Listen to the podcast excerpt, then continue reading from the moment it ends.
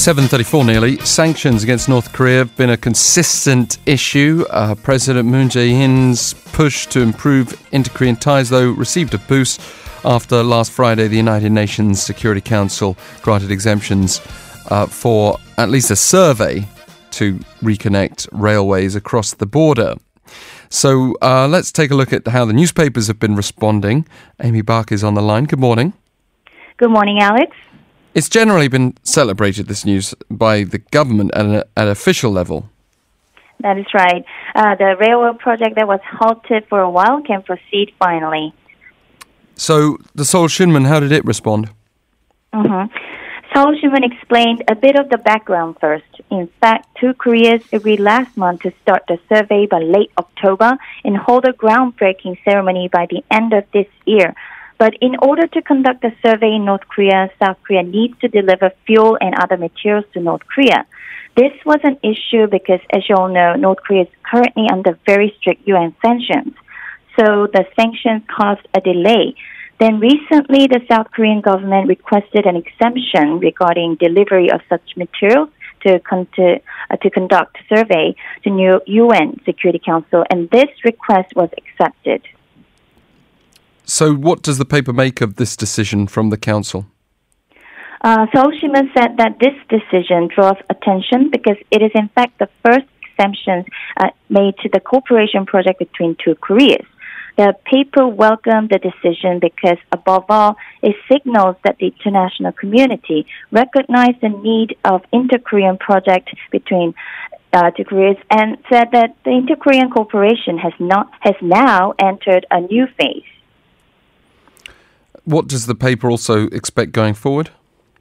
Uh, the survey was supposed to start end of last month and to complete around now, but couldn't happen. Seoul Shinmun said that the joint survey and the groundbreaking ceremony will be accelerated. However, there are some challenges going forward.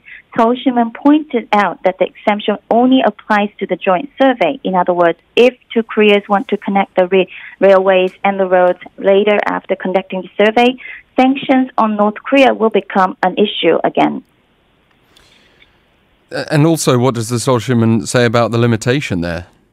Uh, Seoul Shinmun pointed out that the decision was possible because the U.S. also agreed to it. It is important to note that the U.S. holds very firm stance that it will pursue sanctions until North Korea is denuclearized.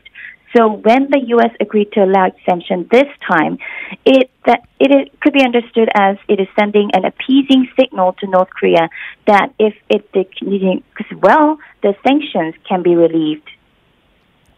Did the paper have any final suggestion? Uh, the paper said that the appeasing mood is setting in between North Korea and the U.S. as North Korea decides to release a U.S. prisoner held in North Korea. It suggested that the U.S. and North Korea should hold a high level meeting, which was delayed earlier, to ride on the winds of change. Let's move on to another outlet then, the Kyunghyang Shinmun. Uh, Kyunghyang Shinmun pointed out that the request made by the South Korean government was approved by the UN Security Council unanimously. The paper said that the council recognized that the inter-Korean project could provide a clue in solving the North Korean nuclear issue. So the Blue House sees the decision led into Korean cooperation to a new phase. Uh, what does the paper say about such a view? Uh, Kyunghyang Shinmun agrees with the government's view, and the paper said that it can be viewed as entering a new phase because it is the first time an exemption was ever allowed on the inter-Korean project of this kind.